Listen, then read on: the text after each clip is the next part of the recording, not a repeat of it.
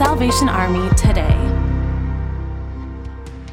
In Grady and Caddo counties in Oklahoma, in conjunction with Home Energy Aid Month, efforts are being made to raise additional utility assistance funds to help Oklahomans in need.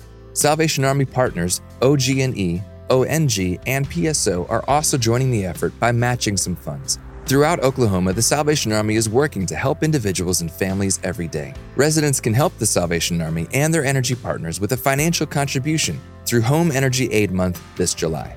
The number of people requesting utility assistance continues to grow each year.